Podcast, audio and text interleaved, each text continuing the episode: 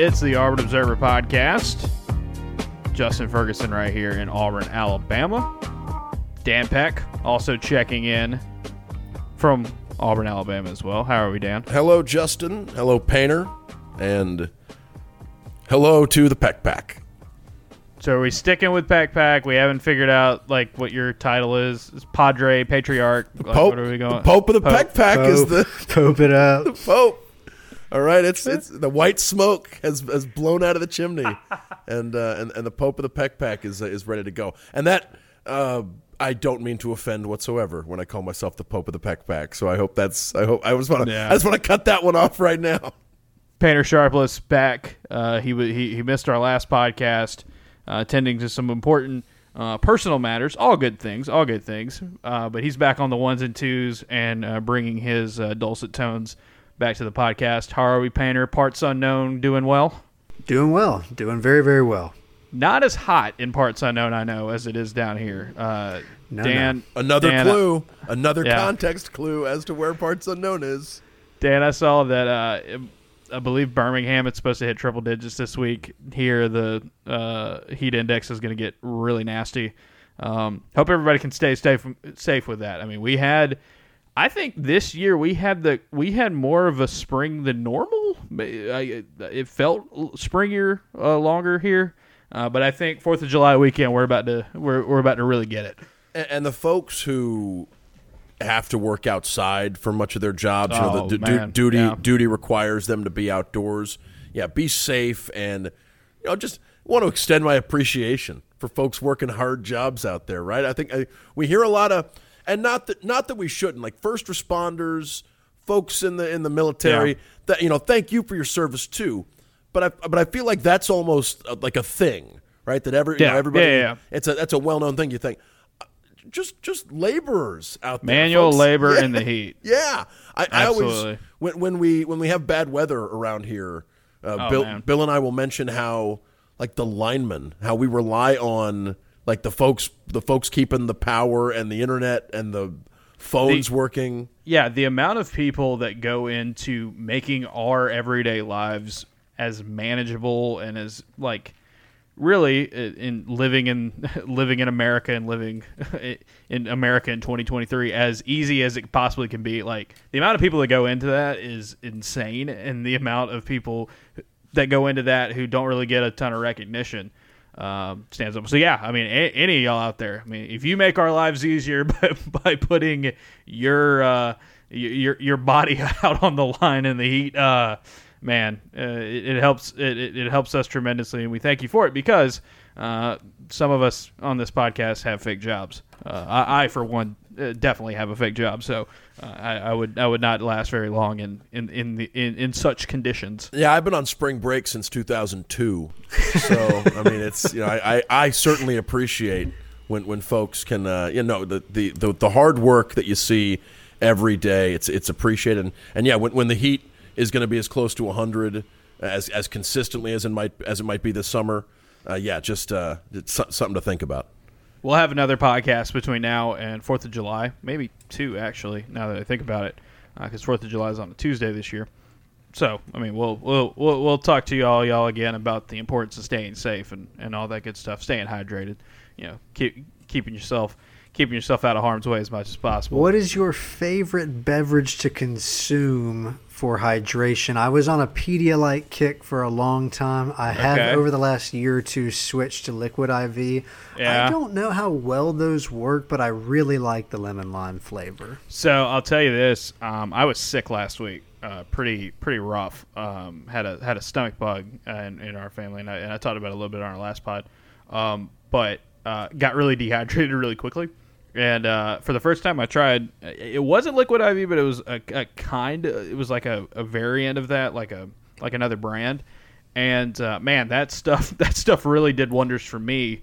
Um, so that's a I, I, I believe in it. I believe in it now. There it was a there was a fruit punch flavor of some kind that I was like, not only does this taste good, but I feel my I feel my life returning to my body. So uh, I'm gonna gonna shout I'm gonna shout those guys out. See, see, I think most commercial lemonades are entirely too sweet. So if I'm getting some, I want it really watered down or heavily iced up or something like that.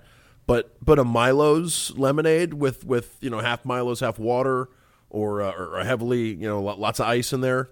Yeah, count count me in on a hot day with, with something like that. Dan, you seem like you'd be a Propel guy. You know, I, I actually no, I you know I do believe that the like the zero calorie sports drinks taste better than the full calorie ones, like because of the sweetness thing. Like I had a I had a regular Gatorade for the first time in a long time last week. Yeah, and I was I was blown away by how by by how sweet those things are. They're giving these to kids. Yeah, no, I mean no, and it's and I mean I guess it's effective as far as replacing Yeah. you know what you sweat out, but yeah, it's just a uh, you know I, I find the the more mild the zero sugar version of the sports drinks to be uh, to, to to taste better. Peach Mango Body Armor Light. That's the that's the uh, that's the go to of the of the zero calorie ones for sure.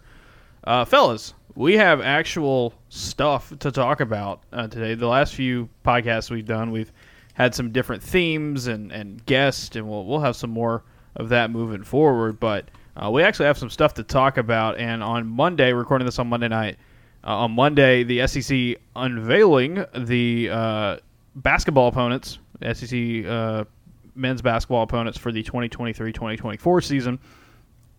I always like that the fact that um, basketball does this, and most of basketball scheduling period happens like right before, like in the off season before the season. Like there's no like in this year you'll play, you know, so far off you'll play this. Like you may have some agreements and you kind of know certain permanent opponents and stuff like that, but for the most part, you're getting to learn the schedule right before the season starts. You know, preseason really gets underway, and I think that's a, I think that's a cool way to go about it. I know why football doesn't do it that way. It's different sports, it's different agreements, whatnot.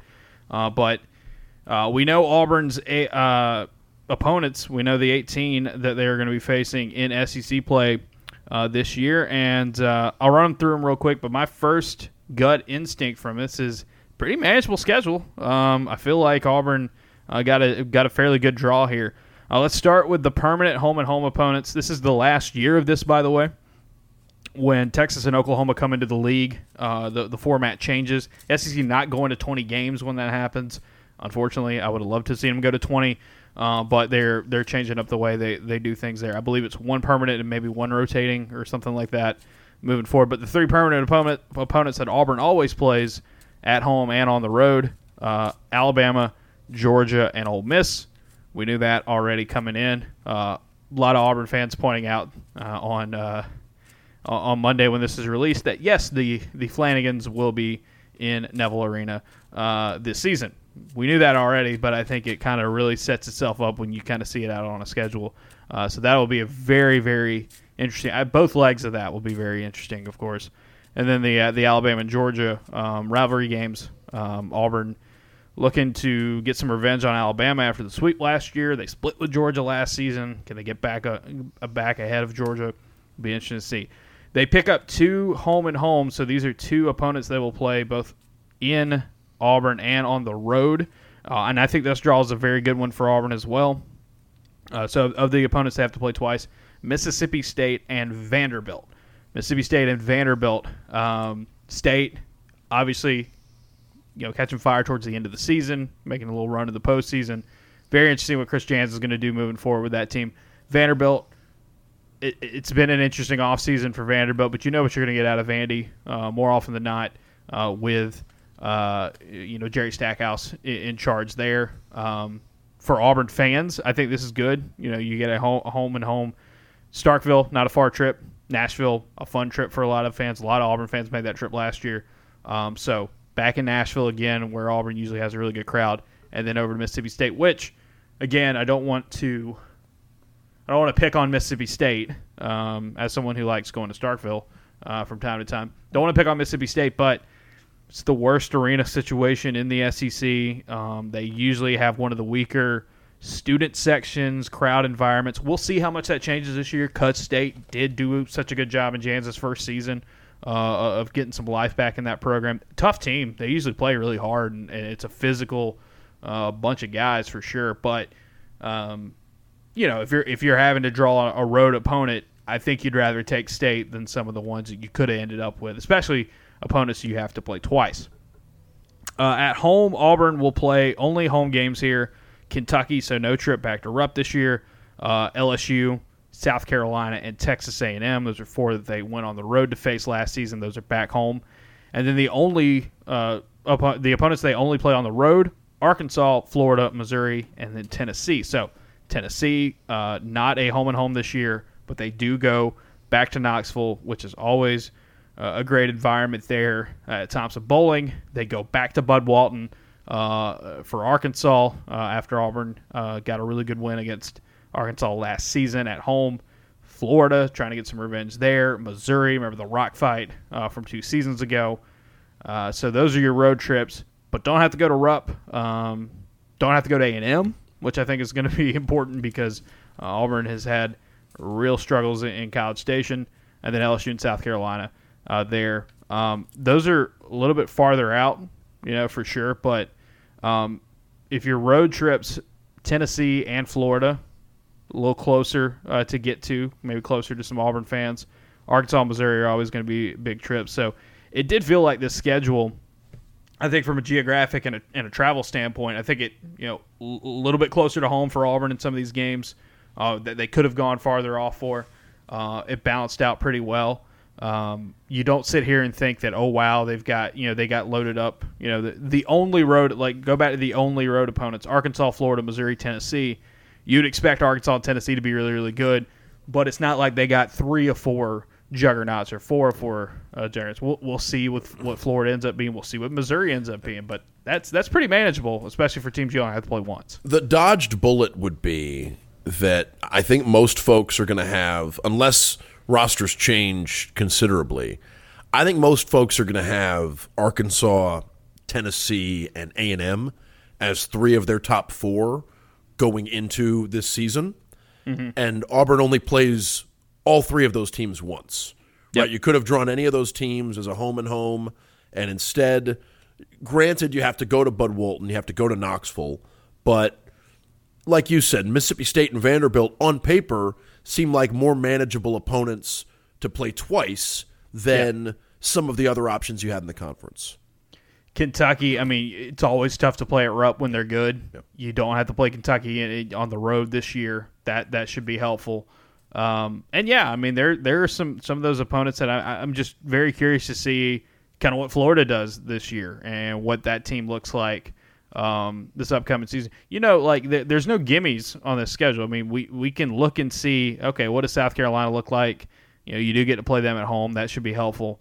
Um, but you know, I think it's a very manageable schedule, a very favorable schedule. I don't think there is a I don't think there's a home game on this list that Auburn feels like they can't win.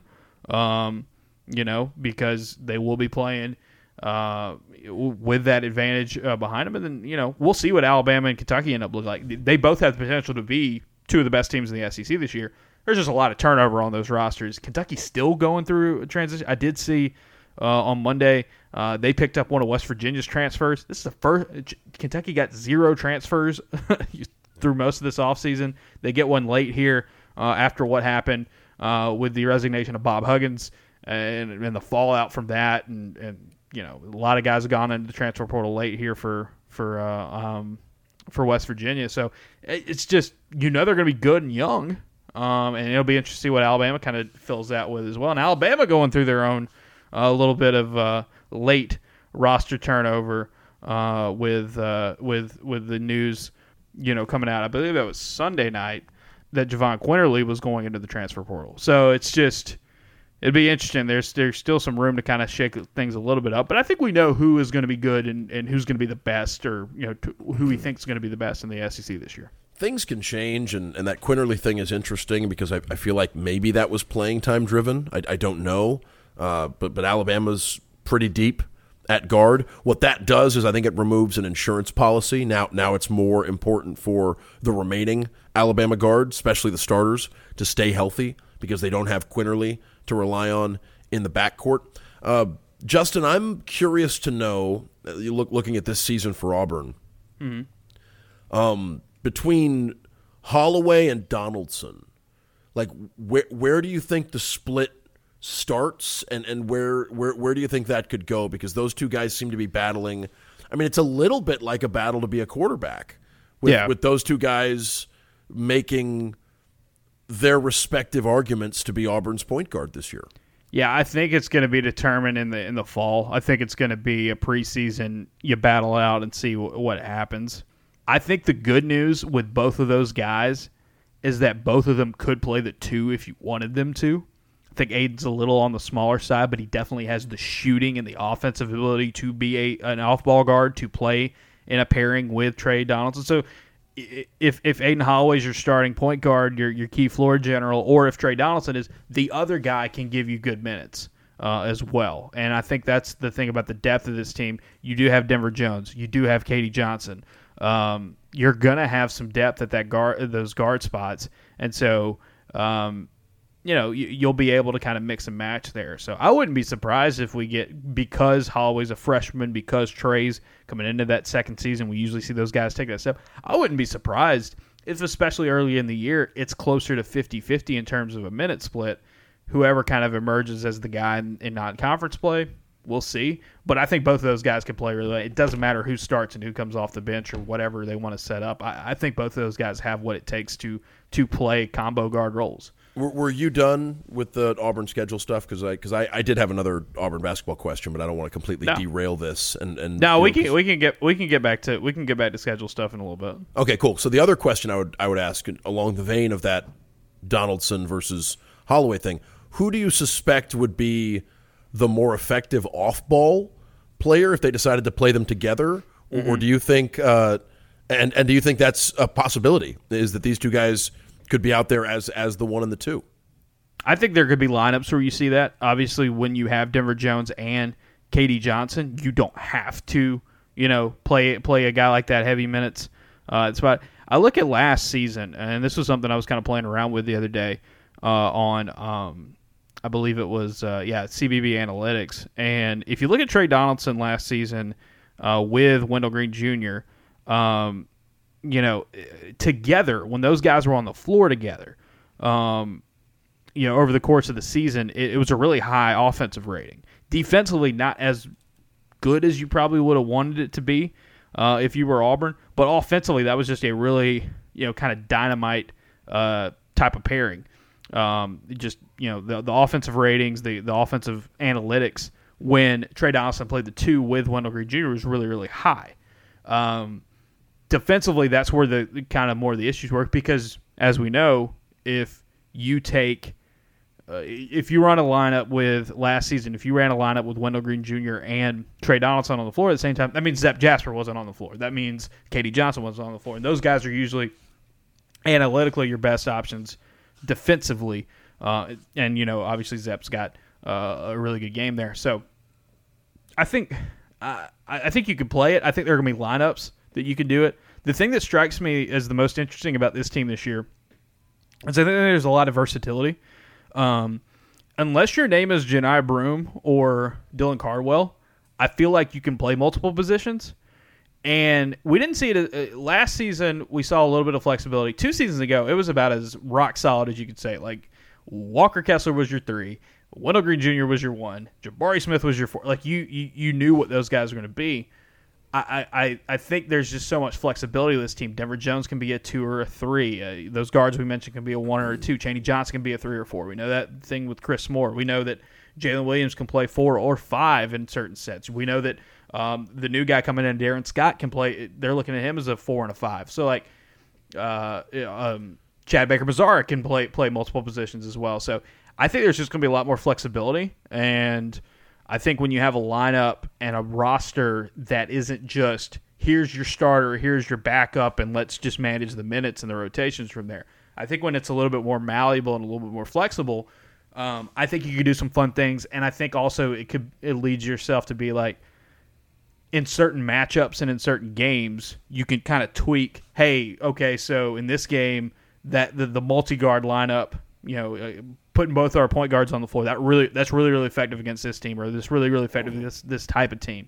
Do that, or you run. It's like, hey, we need to hammer the big guys in this game. Like I think they're going to have more flexibility to do that. And, and my questions about Donaldson and Holloway, you know, they they come with the disclaimer: we Holloway is coming in as a true freshman, and we'll, we'll see how his game translates and, and what he's able to do in college basketball.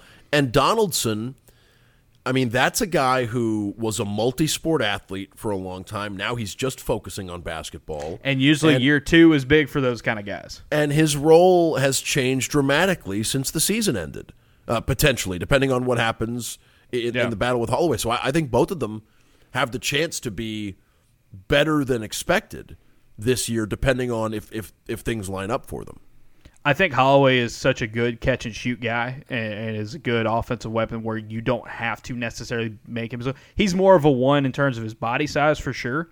Um, and I think the thing there, Dan, that, that is like I just said about uh, when they ran Wendell and Tre together last season. The questions come on defense. The questions come on okay, can your backcourt when you run two point guards out there? Can your backcourt hold up on defense against that? And it remains to be seen. I think Tre Donaldson has great defensive um, instincts. I think he's got great de- like a great defensive DNA to him. As a true freshman, he wasn't a lockdown defender. That's to be expected. You know, you're you're, you're it's going to be rare for a true freshman to come in and, and be be the dude's going to put clamps on guys. Aden Holloway, I think, can be a could be an effect. Like if it's the thing with those two guys is like if they can just be effective defenders, they don't have to be Zep. They don't have to be you know bigger guys like Alan Flang and Isaac Okoro were. Like you don't have to be that if your offense can give if you can give the offense you think you're going to be able to give, you'll live with the fact that they're not SEC all defensive caliber in the backcourt. It, the question there would be against certain lineups and certain teams would that backcourt be a little too small, a little too light to kind of hear? And then on top of that, also, you don't want to build your, you know, your backcourt thinking about this first and foremost. But as I wrote recently uh, in the mailbag, the biggest question you're going to have about this team, and the biggest question I will have about this team until we get into the season is, are they going to be able to rebound effectively enough? That was a key problem for them last season and in the losses. They did not re against physical teams, especially ones that crashed the offensive glass well. They struggled, and it's like no Allen Flanigan. Um, you know, you lose you lose some uh, some some other guys on this team. I think Wendell Green Jr. did a good job cleaning up boards for a small guy. Um, can you get more defensive rebounding out of uh, out of Jaylin Williams? That just hasn't been his bread and butter. He's not a rebounder as, as an elite rebounder compared to the other things he gives you on offense and defense. You, you just need more of that, and again, that's where playing a smaller backcourt could be very interesting. And players like Chaney Johnson and Chad Baker Mazara, like it's exciting because they are total rolls of the dice coming from uh, the Division two level or the junior college level. Like I think they could grow into really effective players. They could be effective pl- player, players immediately, or, or or it could take some time for, for them to, to to be what Auburn needs them to be, or maybe it doesn't happen at all. Like all the all the possibilities are on the table, but those are two guys who could help the rebounding effort too. Speaking of Chaney Johnson, um, before we get back to schedule stuff, uh, did it? Uh, did Did you guys see what KD tweeted uh, uh, on on on Monday about Chaney Johnson? Uh, Painter, I want your I want your reaction to this because this seems like something that like you like I, I'm, I'm sure you saw across the timeline and and you got excited. Uh, Are you referring to the one that Auburn says tweeted Jesus? last week, "Happy birthday to Chaney Johnson." Yes, yes, that one. Okay, yeah. Uh, I don't have it in front of me, but I, I the gist of it was that KD seems to be buying Yeah. stock.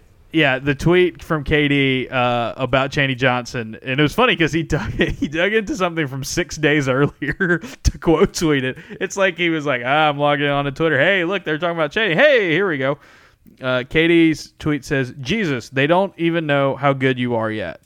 Um, KD Johnson's not always going to be an Auburn basketball player, and I am going to be very sad when that hap- that happens uh, because there is no one more entertaining. I don't think I've ever covered on a basketball court than, than KD on, eh, off the off the court too, and I'm glad.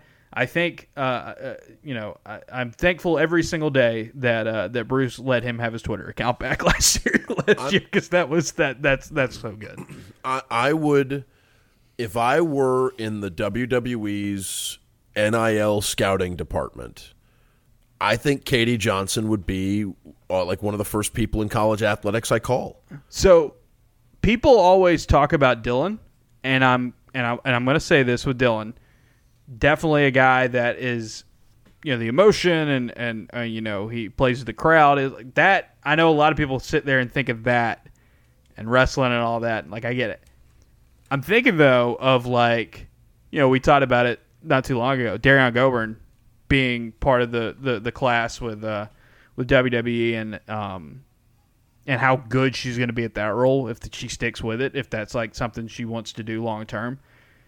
I think in a similar vein with KD, Dan, you you're going with the athleticism, not the big like you know, strong physical, uh, but not like you know, for a guy like Dylan, it's like it's hard to book a giant.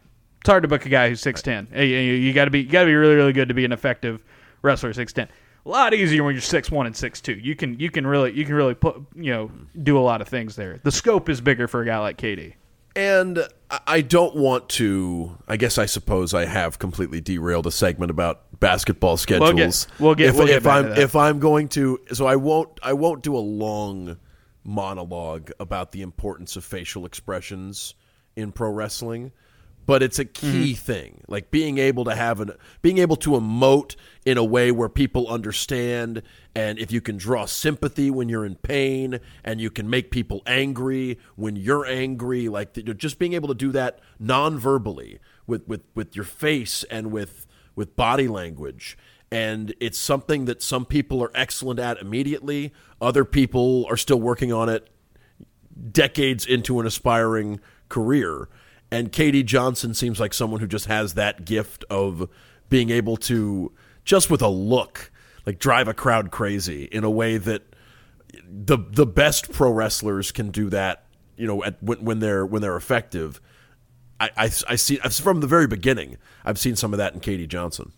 I think KD would be great at it, and I think he could cut a promo, and I think he'd ha- he'd be able to kind of have a wide range of offense. He's got the he's got the size, the athleticism to do. You know, you can't. The thing with Dylan is like you get a guy like Dylan in the ring. It's like all right, you have a very limited of what you can do because the ring's not that big, and you are. and like you got to be able to kind of pull that off. And, I would- and big I- guys and, and big guys usually are like the big, really, really scary guys. Noth- uh, nothing against Dylan. He's a he's a very large man who could probably rip me in half at any moment. But you know, Dylan uh, Dylan Cardwell's not big, scary monster heel more than like big, you know, guy that you know, big big baby face. Which there's not a ton of those uh, that are six ten. I think KD should watch some Suzuki tapes. Like watch some Minoru Suzuki matches and, Yeah. and bring and bring that energy to like that that's that's KD Johnson, the professional wrestler to me. That's a very specific reference for people who I mean we are we are deep we're deep in the thick of it now, I, but, I, did think mailbag, KD yeah. I did a mailbag question a while back uh, when KD first got on. I, he's got a lot of Moxley to him as well. Great facial expressions there. You you think he could scrap brawler type? You know he's going to be able. Yeah, be there's a there's there's a, a sense of toughness, even even danger. I think Mm-hmm. Yeah. in, in when, Unscripted when violence. KD, yeah, yeah, the intensity Yeah. is there. So uh, so yeah, that's uh, that, that's something I would uh, I, I would I would think maybe maybe KD's got a shot. Going back to uh, basketball scheduling here, real quick. Um, yeah, like we said, State and Vanderbilt, like those are two. Um, I think those are two draws that you feel like Auburn should be able to bring pretty good crowds to.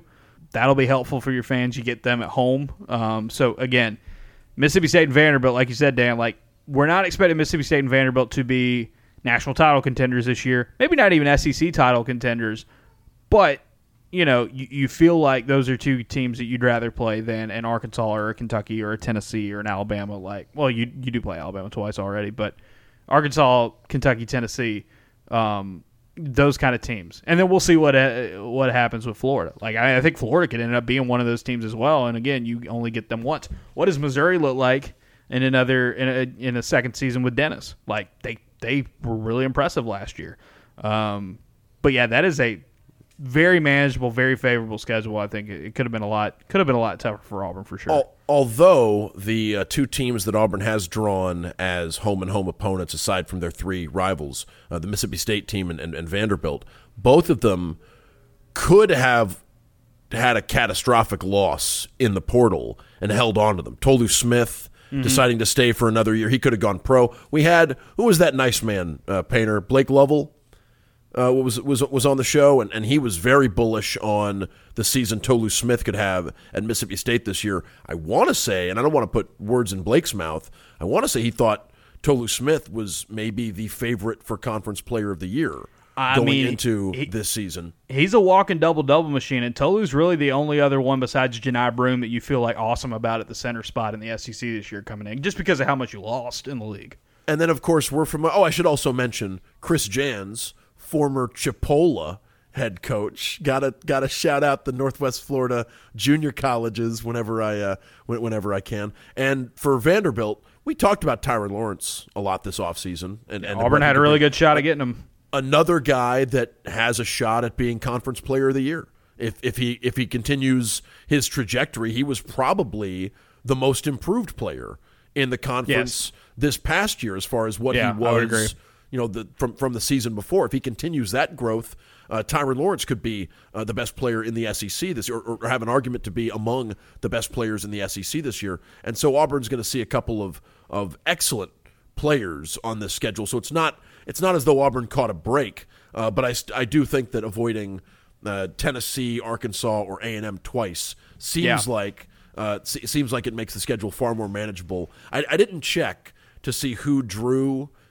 Tennessee twice or Arkansas twice or anything like that that. yeah. But I, but I, I'd be interested to know you know who got who got the real raw end of the deal because Auburn. Uh, yeah, I, I think those are teams you wouldn't have wanted to see more than once. This is from the SEC's uh, official PDF. Uh, Tennessee plays Alabama twice, which I think already happens every year. Play Kentucky twice. South, ooh, South Carolina got them twice, and A and M got them twice as well. I think I think I think So, A and M does not play Tennessee twice every year, so I think that's one. I think they're sort of ri- on the I think the permanent rivals for Tennessee are Alabama. I want to say Alabama, Kentucky, and Vanderbilt. That sounds right. I think that's It's a- correct. South Carolina and Texas A&M having to draw Tennessee twice is not easy. Uh, Kentucky, Kentucky has Florida twice, Arkansas twice, Mississippi State drew them twice, and I don't Vanderbilt think I don't twice. I don't think Kentucky usually plays Arkansas twice. I think that's a rotational one for Yeah. uh, for for that, and that's a for a Kentucky team That's that's still big. still Yeah. piecing the roster together. You, you know you want to you want the schedule to be as as manageable as possible, and yeah, you, you probably don't want Arkansas twice. That's it. Arkansas and Tennessee, I think, are the two SEC teams that maybe Bama would be on this list too, as far as th- they will be preseason top 10 and some folks will think they have a good shot of winning the national championship i, I really think arkansas is maybe a little more controversial than tennessee in that regard because arkansas's got uh, a, whole new roster with lots of new pieces uh, but those two teams look to be just about as good as anybody come into this season Yeah, Kentucky's permanent uh, opponents are Florida, Tennessee, and Vanderbilt. So I, I, I'll say this. I'll say this. I don't know if this is, is controversial or anything. I would love to see Kentucky and Arkansas play every single year, twice like that. There's a lot of there's a lot of bad blood between those two programs for ones that aren't close to each other. But you talk about the the standard bearers of the conference in basketball uh, for decades. You know, obviously Kentucky's Kentucky, but man, I you know I think I think some folks that may not be as familiar with SEC basketball or college basketball in general, maybe a little bit newer to the to the sport and their fandom because of Auburn's rise. Maybe some of the younger crowd as well. And again, I, I don't say that condescendingly at all because it's good to have new fans. You bring in new fans, new eyeballs, all that. That's that's good for the sport. But I do think it gets lost on some folks sometimes just how good uh, from the, how good Arkansas basketball is, like when they're really good.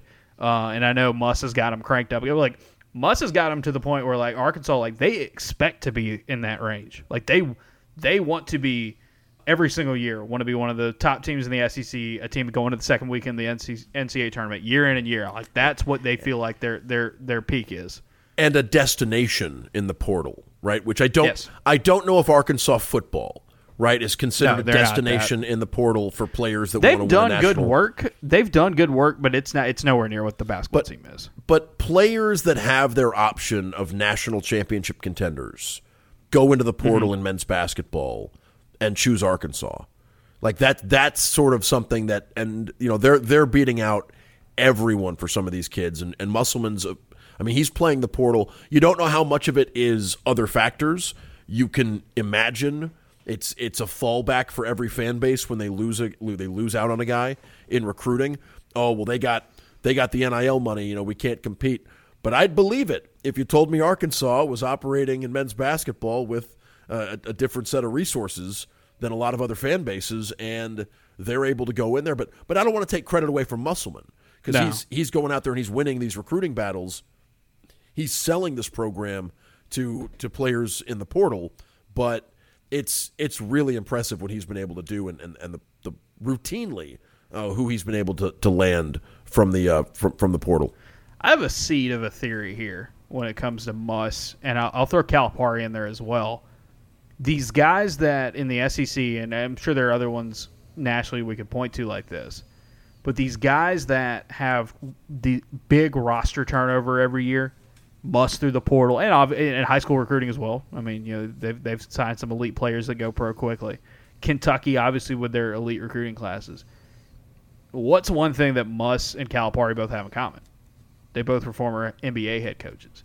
And I wonder if those guys are a lot more comfortable with roster turnover more than maybe some of these traditional college head coaches that want to build a program where you have guys around for two, three, four years.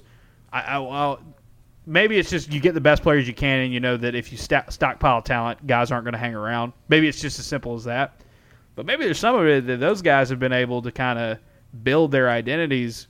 Obviously, Calipari long term, Musselman in the in the relatively short term with what he's done at Arkansas, because they're used to like getting rosters uh, when they were head coaches in the league of just like, hey, this is what the this is what the front office gave you. Or in the case of the, in the NBA, those rosters will change in season, and so you have to be able to adapt and be on the fly. So maybe they're just they're just more naturally um, adept to to working with turnover. Yeah, I, I don't know how much of it is from the NBA uh, necessarily, but in It the case, just, maybe it's Yeah. a coincidence, but I think it is. A, it's a fun coincidence if it is. yeah, I, I, you know, I, I don't want to, I don't want to just dismiss the theory because you're right. There, there are some similarities. Calipari was, I mean, he he was doing, he's been doing this a while as far as you know, being able to navigate a roster that returns very little of last year's team, either because they, uh, either because they went to the NBA draft or because they left for a lack of playing time, or because things didn't work out for another reason. Uh, but but he's been somebody. I mean, from those those Memphis teams were loaded with freshmen who who were or or or, or transfers that were uh, were only going to be short term solutions. But he was able to consistently land players to replace them. This year feels like a bit of an anomaly because it seems like Kentucky has playing time to offer, and uh, there's the, you know they, they've just finished second or third for a lot of the players that they usually get. Speaking of basketball, and this is going to be an interesting little segue here. Speaking of basketball, uh, some news official uh, on Monday had been reported earlier uh, elsewhere. Heading to the NBA, Jabari Smith, Auburn fans, if you bought a number one Jabari Smith jersey for the Rockets, well, that one's already outdated. The Rockets have given number one to one of their new rookies, uh, and Jabari Smith will be moving to number 10 in the NBA, back to his college number. And guys, we'll talk about some numbers here shortly in the in the football room. But I'm a, I'm a big believer in, in sports numerology. I feel like if I feel like uh, you know if you have a good number, you're you're you're well on your way to having a good season. And I'm of the theory that Jabari Smith looks better in ten than he does at one. And I and I think that second that stronger sophomore season's on his way because the big guy wearing wearing a double digit number it, it just fits better. I think the ten it's balanced. I think he I think he's got more balance on that jumper with two digits on his back. That's just that's my that's my new theory. Justin, where are you on basketball players having numbers with six, seven, eight, I don't like it. or or nine in the? Uh, right, you, like you want you want the referee to be able to signal the number with one hand. Yes, sir. Yeah, yeah. We're doing that. I like the college system. I like I like the way it goes. It goes. High school also does that as well. I've always been a, been a fan of that.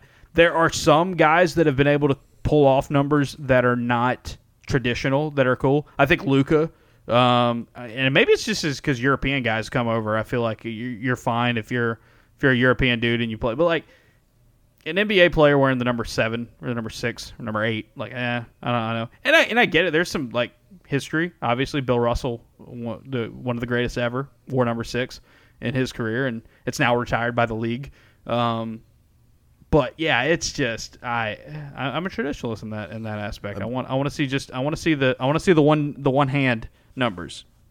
I know uh, Artest used to wear like Artest had 91, 91. for a while. I think he wore 37 uh, the year he won a championship with the Lakers. Like he, he would have some some odd numbers for a uh, for, for a basketball player. And of course, and of course Rodman, right? Rod, Rod, Rodman pushed the boundaries. Like when with that, too. Durant, like when Durant wore seven, I didn't like it nearly as much when he was thirty-five. Like thirty-five, just uh, it just kind of fits better with him.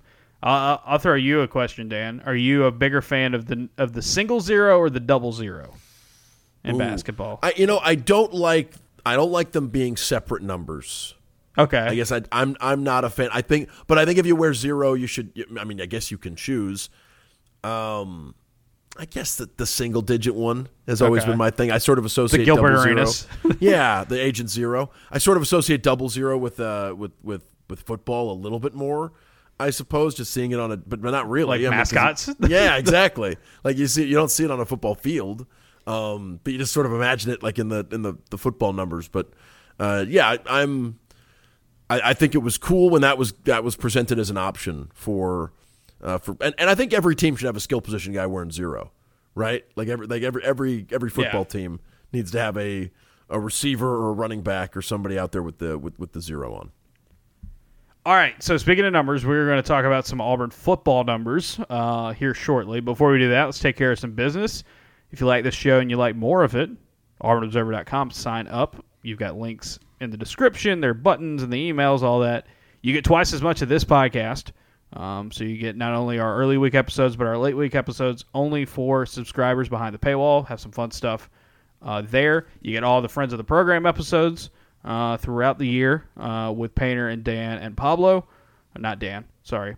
Uh, Painter and Pablo and Dave, not Dan. The other D, the other D name on this podcast.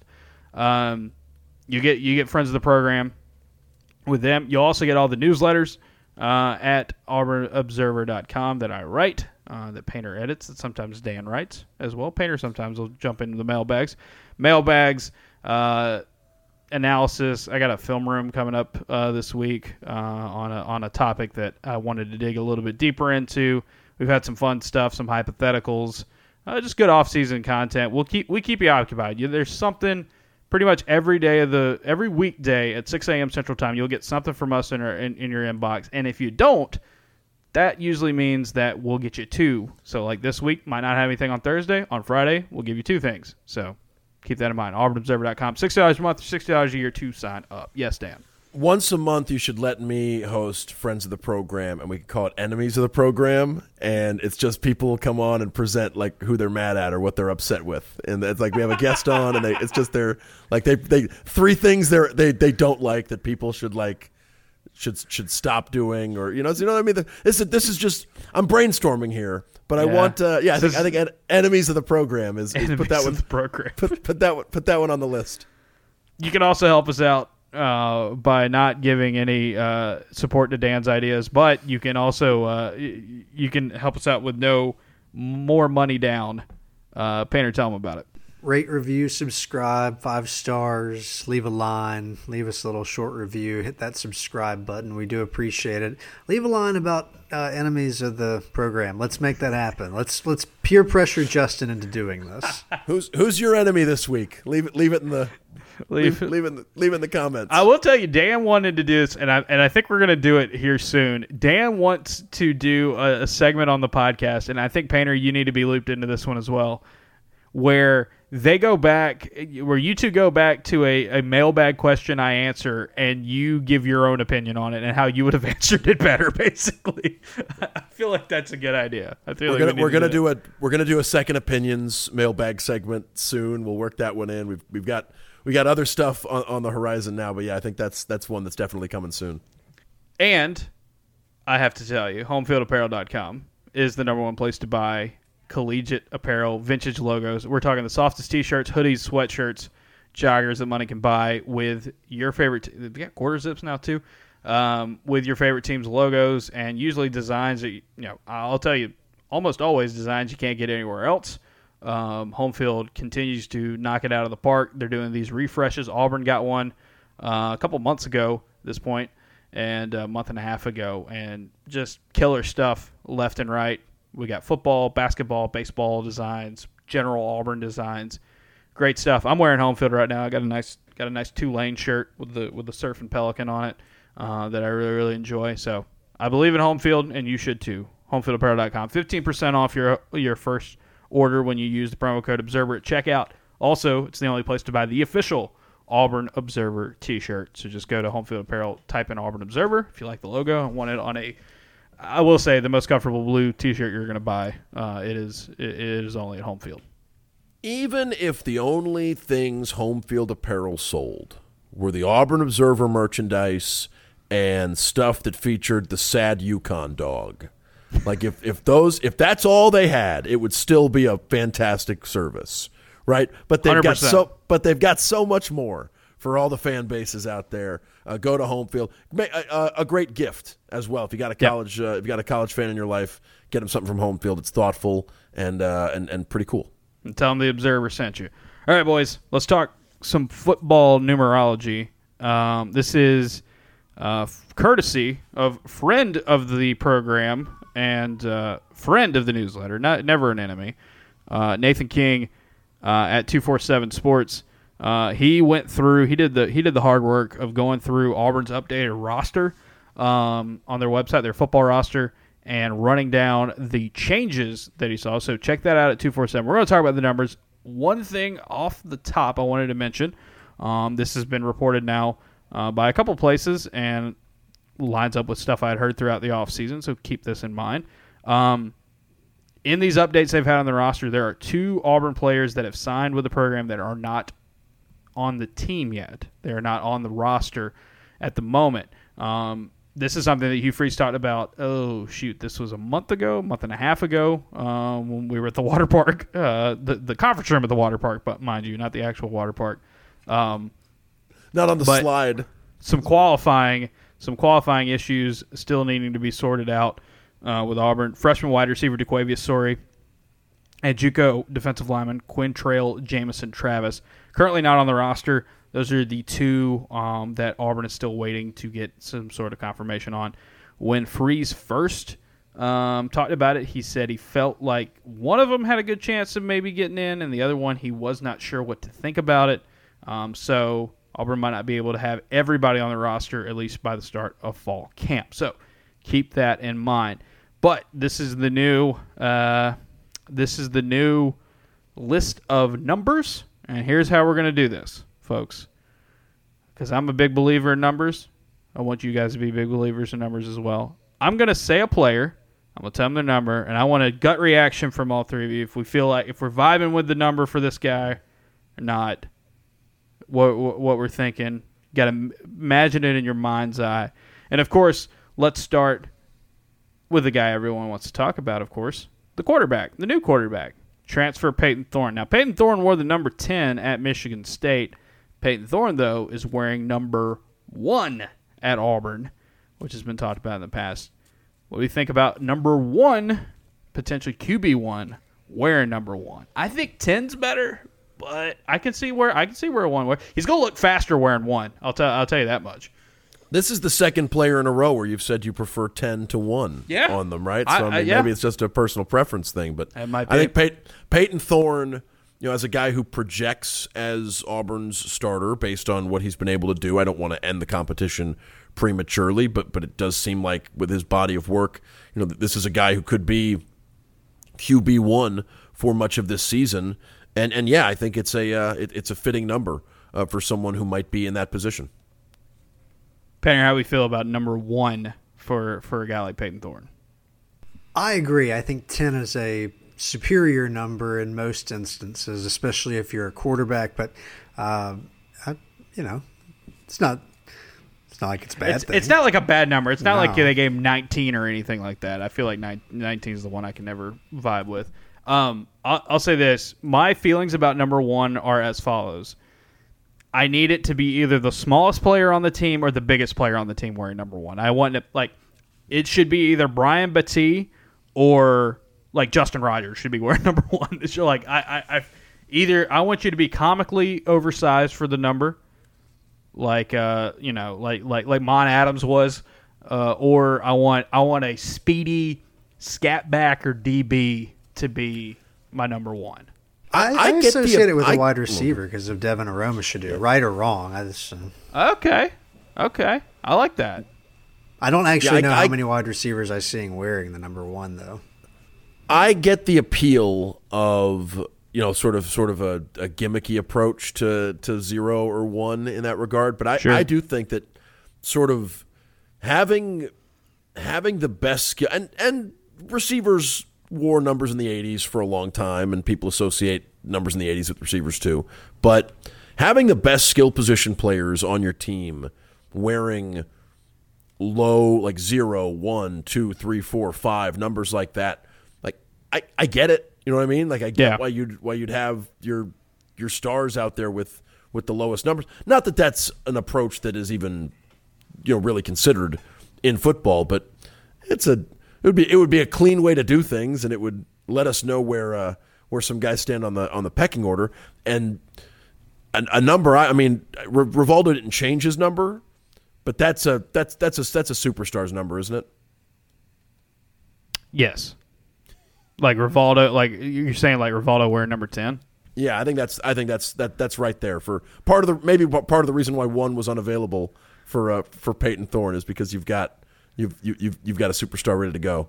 In uh, Well, in- I'll tell you what. You know who has Or no- number ten on offense? he, sw- he switched. He's thirteen, isn't he? Yes, number ten on offense will be going to Caleb Burton the third. That's right. That's right.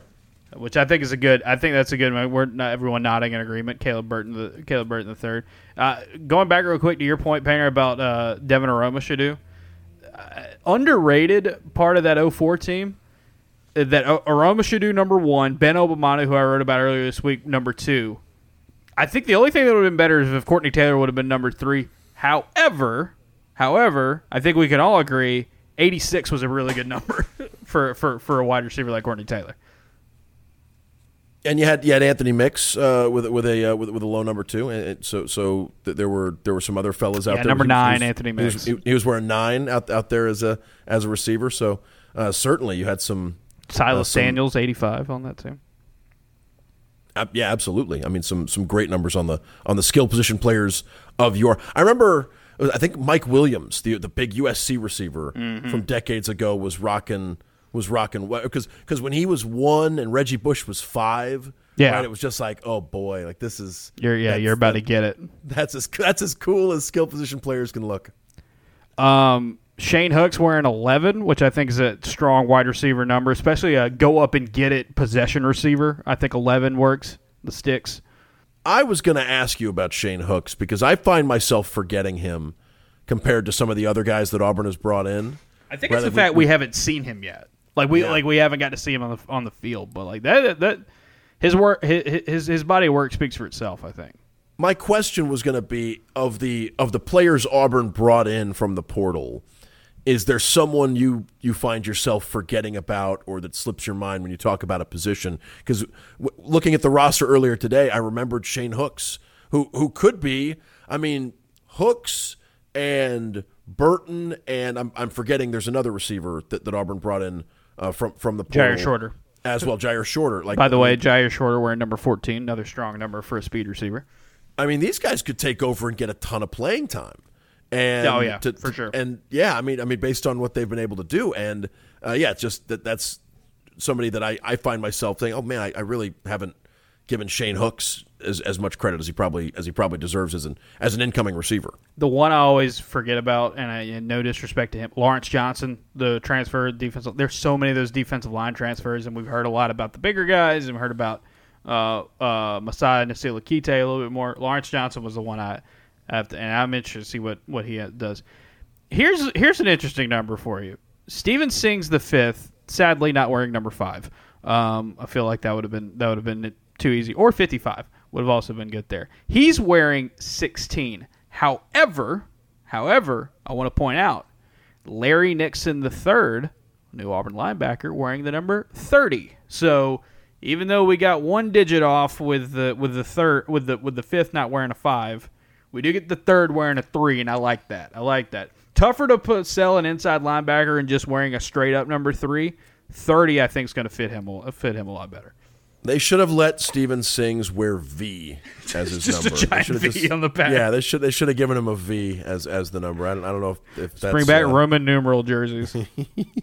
Yes, which which I only know from movie sequels, but and and, and WrestleManias. Yep. Uh, but it's uh, but but no, it's yeah. Stephen Sings, another guy that you know may, maybe in, in part because it's a smaller school, and you know, I, I haven't watched a ton of Liberty football. Uh, th- these last couple of years, so I'll, I'll admit, like he, I'm, I'm somewhat unfamiliar with his game. Yep. Uh, but this is another guy who could step in at a position of need and play a lot if, if things work out. Yeah, it's it's interesting with Stephen Sings. I think he's he's got the defensive end jack, like he's kind of a slash profile there where you can go back and forth.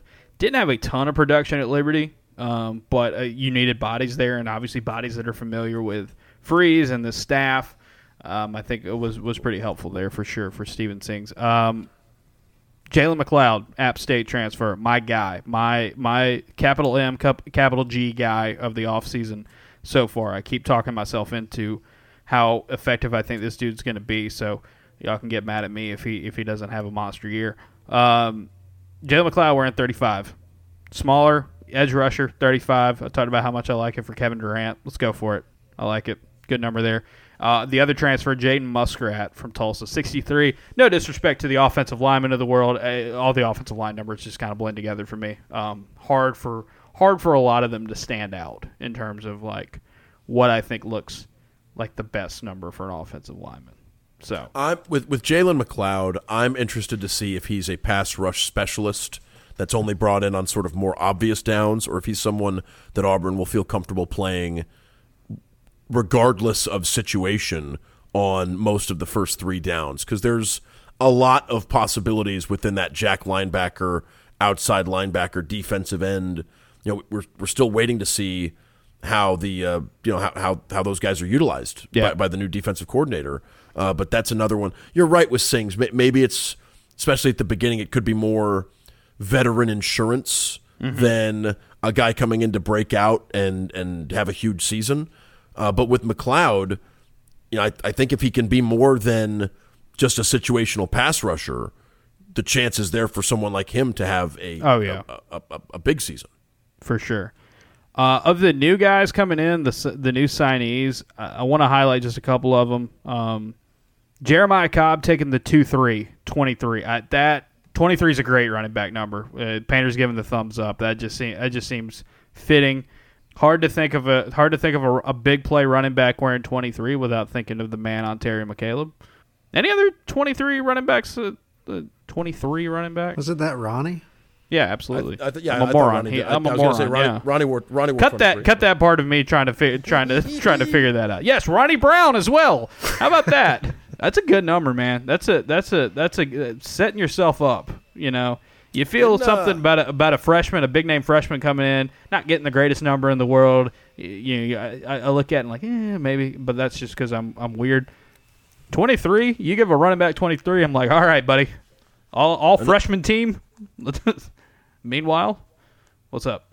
Another one of my favorites also wore 23. Kenny Irons. Kenny Irons. in- that was the in- other one I was trying to think in, of. in 23 as well. Yeah, loved loved Kenny. That's that's been a that's been a good number for been Auburn a good running number. backs over- over 23 last- for Jeremiah Cobb. Jeremiah Cobb, you were following in the footsteps of some greats uh, over the last 20 years. So that's a, it's a good spot to be in. Dan, also where wanted- were you when Kenny Irons exploded against LSU, but Auburn could not get a field goal? Oh, or all right. uh, they did get one field goal, I think. I was at a party full of people who were about to go to the Boggy Bayou Mullet Festival in Niceville, Florida, which was later that night. And so we were at a there was a big gathering at a uh, buddy's place in Niceville. We were we were home for the weekend for the uh, for the fest.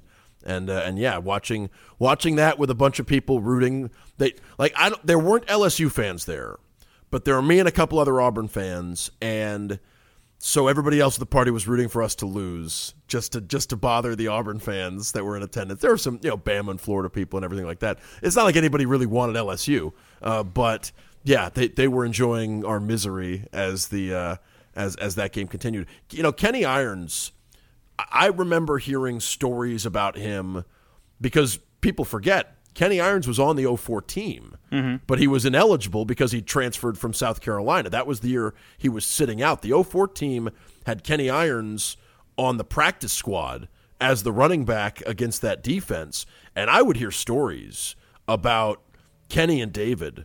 David, I believe, got injured right before the start of the 04 David season. David got hurt.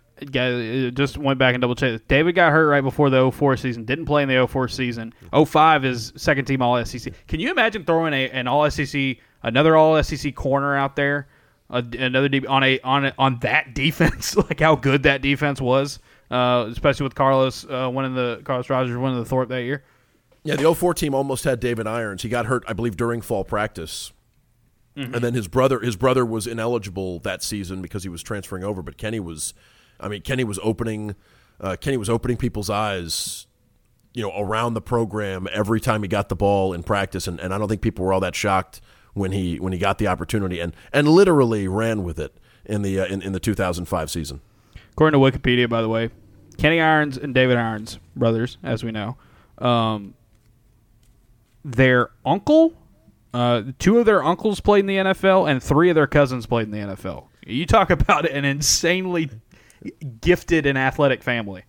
I, I believe Kenny also, if if if memory serves, Kenny was injured in his first training camp as an NFL player and never and that was the end of his career. Like he was a, a fairly high draft pick who suffered an injury in training camp with the Bengals. Yep.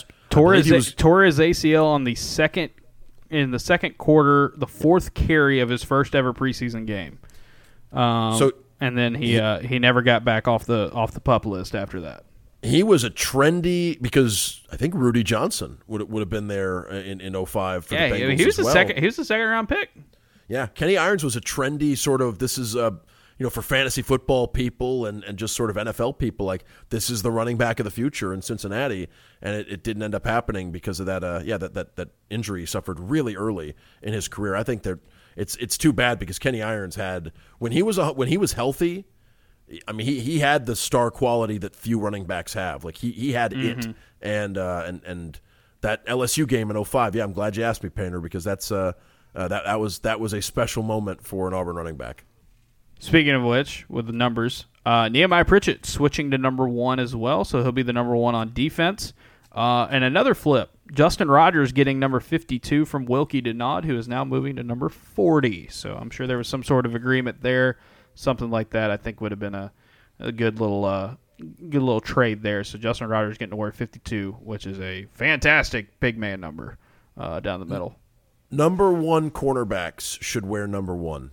I like that. I think that if you're the if you're the Yeah. ace, if you're the, if you're the number one corner on the team, if you're going to go take down the other team's receiver, and I'm not saying Nehemiah is because DJ James Yeah, was DJ had that outstanding last year, and and Keionta Scott is more you know mostly going to play inside, but Keionta Scott would start for a lot of teams in the SEC. But yeah, I think Nehemiah uh, switching to one maybe it maybe it signifies that that, that he's he's ready to be the uh, uh, the ace as the uh, as, as, you know Tanahashi of this uh, of, of this program.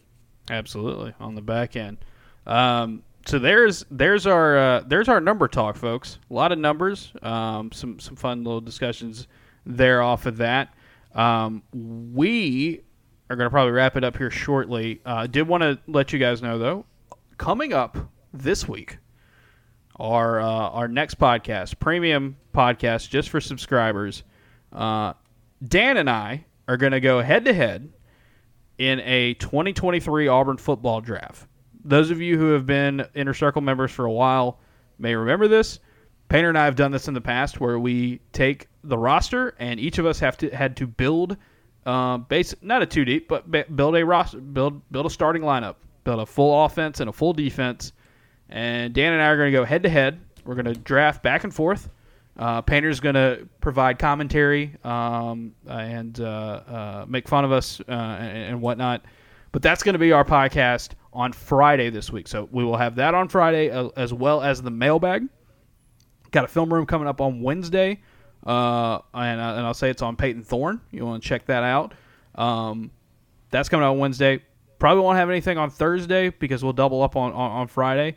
But if you want to subscribe to the Observer, six dollars a month, six dollars a year. It's a good week to sign up because we got some fun stuff coming up at the end of the week uh, for sure with the film room and the head-to-head draft. I know Dan is already getting prepped and, and ready. He's getting his draft board together. We're gonna go head-to-head. Should be a whole lot of fun. Uh, and uh, and yeah, Painter and uh, those of you at home, you the fans, will uh, determine who wins uh, the draft. Yeah, I want to apologize if there's been some noise in the background as we're we're installing the war room here at the uh, at, at at Peck Enterprises, and so yeah, I'm look, looking looking forward to look, look looking forward to, to to the draft episode. Should should be a lot of fun.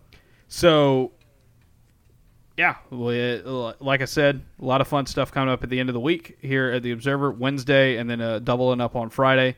Um, guys, I'm going to uh, on Wednesday during the day. I, am excited. I'm going to a day baseball game uh, for the first time ever, and on a weekday, going to a day game.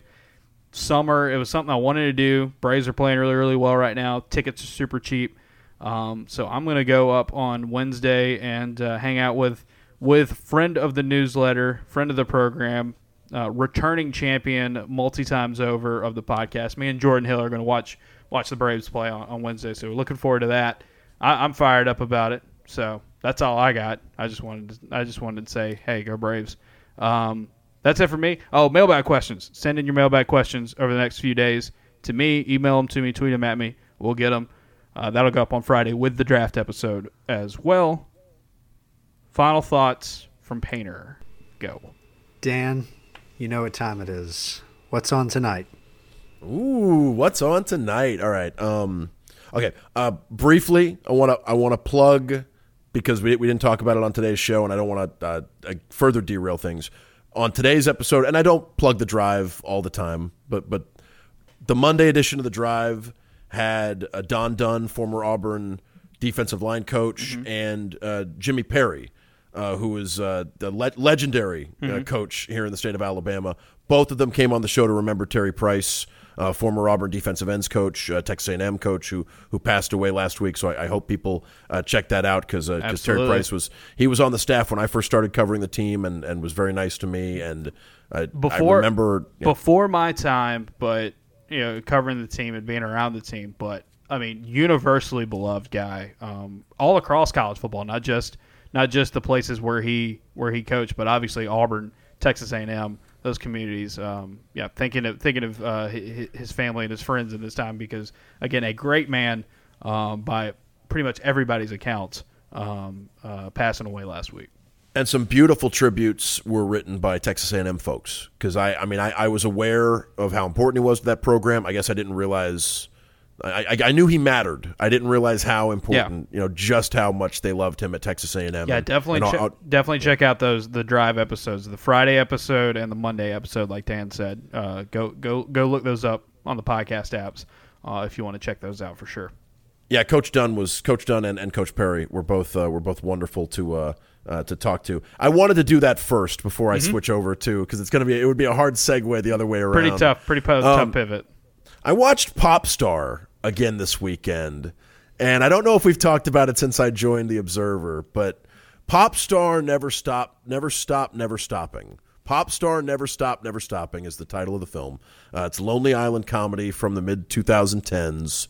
It's a parody of specifically Justin Bieber, uh, just Justin Bieber, but I think there's also other uh, conventions of it's, pop music. It's being... very millennial walk hard.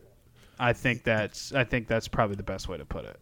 And I think it's also a response to the concert film or the concert tour yeah. documentary that because you had the the Michael Jackson is this it and there was a there was a Glee one and I think the Bieber one was probably the most famous one of those but it is and it it was not well received in theaters right like I think it was a, a pretty pretty but uh, critically pretty but critically pretty, pretty well regarded as one of but, the one of the funniest. I think it's one of the funniest wide release comedies of the past decade. Yeah, not for kids. Uh, no. There's there's some there's some R, you know hard R scenes in the film, uh, but really funny. I mean, just just a abs like it, funnier than I would agree. Funnier than than most studio comedies of of the last few decades. I mean, it's it's a and new jokes that I notice on repeat on repeat watches too. So a uh, another another home run from the Lonely Island guys, who of course are also responsible for uh, partially responsible for I think you should leave uh, with, uh, with with with Tim and uh, and Zach on, on Netflix. But but yeah, again, Popstar is one that maybe slipped through the cracks for some people. It's on Hulu right now, and, and Popstar Never Stop Never Stopping is it's it's brief too. I think it's under ninety minutes uh, runtime, and it's just a really really funny movie.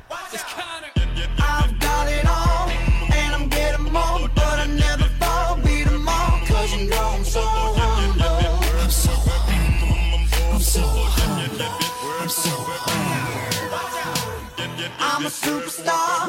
Kick